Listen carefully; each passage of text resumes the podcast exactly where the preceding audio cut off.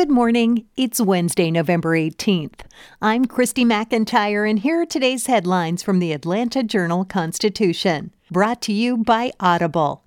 Our top story nearly every state in the nation is now in the red zone for new coronavirus cases as COVID 19 surges from coast to coast, according to the latest report from President Donald Trump's coronavirus task force.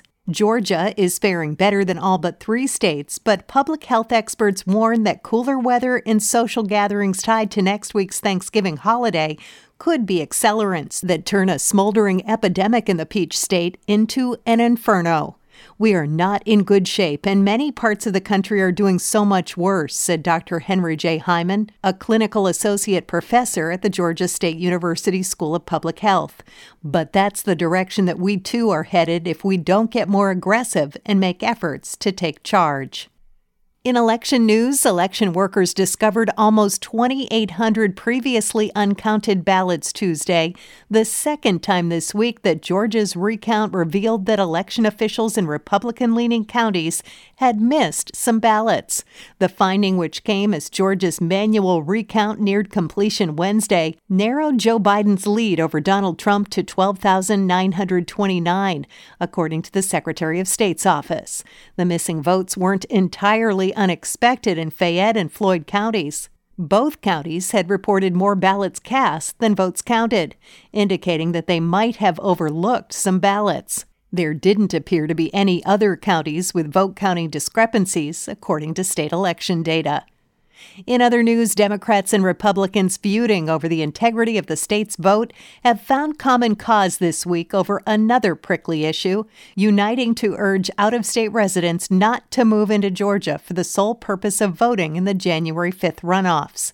With party control of the U.S. Senate hanging in the balance, some Republican officials are raising alarm bells that out of state forces, specifically liberal activists, will move to Georgia to try to swing the state's dual U.S. Senate contests in favor of Democrats Raphael Warnock and Jon Ossoff. Top Democrats have issued a call for supporters outside of Georgia to help us mobilize voters and raise the resources we need from where you are, as Stacey Abrams put it.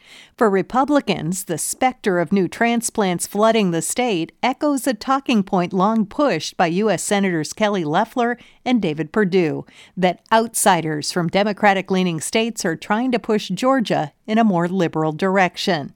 And finally, Home Depot is giving raises to frontline and hourly workers that will add $1 billion a year to their paychecks after revenue and profits soared at the giant retailer.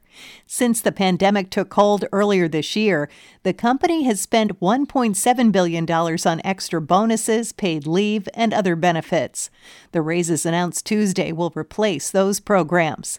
This is a permanent investment, and that is different, Richard McPhail, Chief Financial Officer, told the Atlanta Journal Constitution on Tuesday. These are permanent wage increases. He declined to offer more details, but said that the wage hikes, which have already begun in some areas, will affect the vast majority of the company's 400,000 employees. There was no one catalyst for this, but we felt this was the time to do it. The retailer also reported higher than expected profits for the most recent fiscal quarter as it continues to reap the benefits from online orders and a surge in do it yourself improvements. That's all for today. Check back each weekday morning for more from the Atlanta Journal Constitution or go to ajc.com. Have a great day. Get more of what you love all in one place with Audible. Whether you want to try out a guided fitness program or check out a thriller for your lunch break, there's so much more to choose from on Audible. Your favorite dark fantasy audio drama, The Sandman, or your new favorite comedy podcast, Things We Don't Talk About? Yeah, you can find it all along with Audible Originals. The new Audible is your playlist for life. Download the Audible app to get started.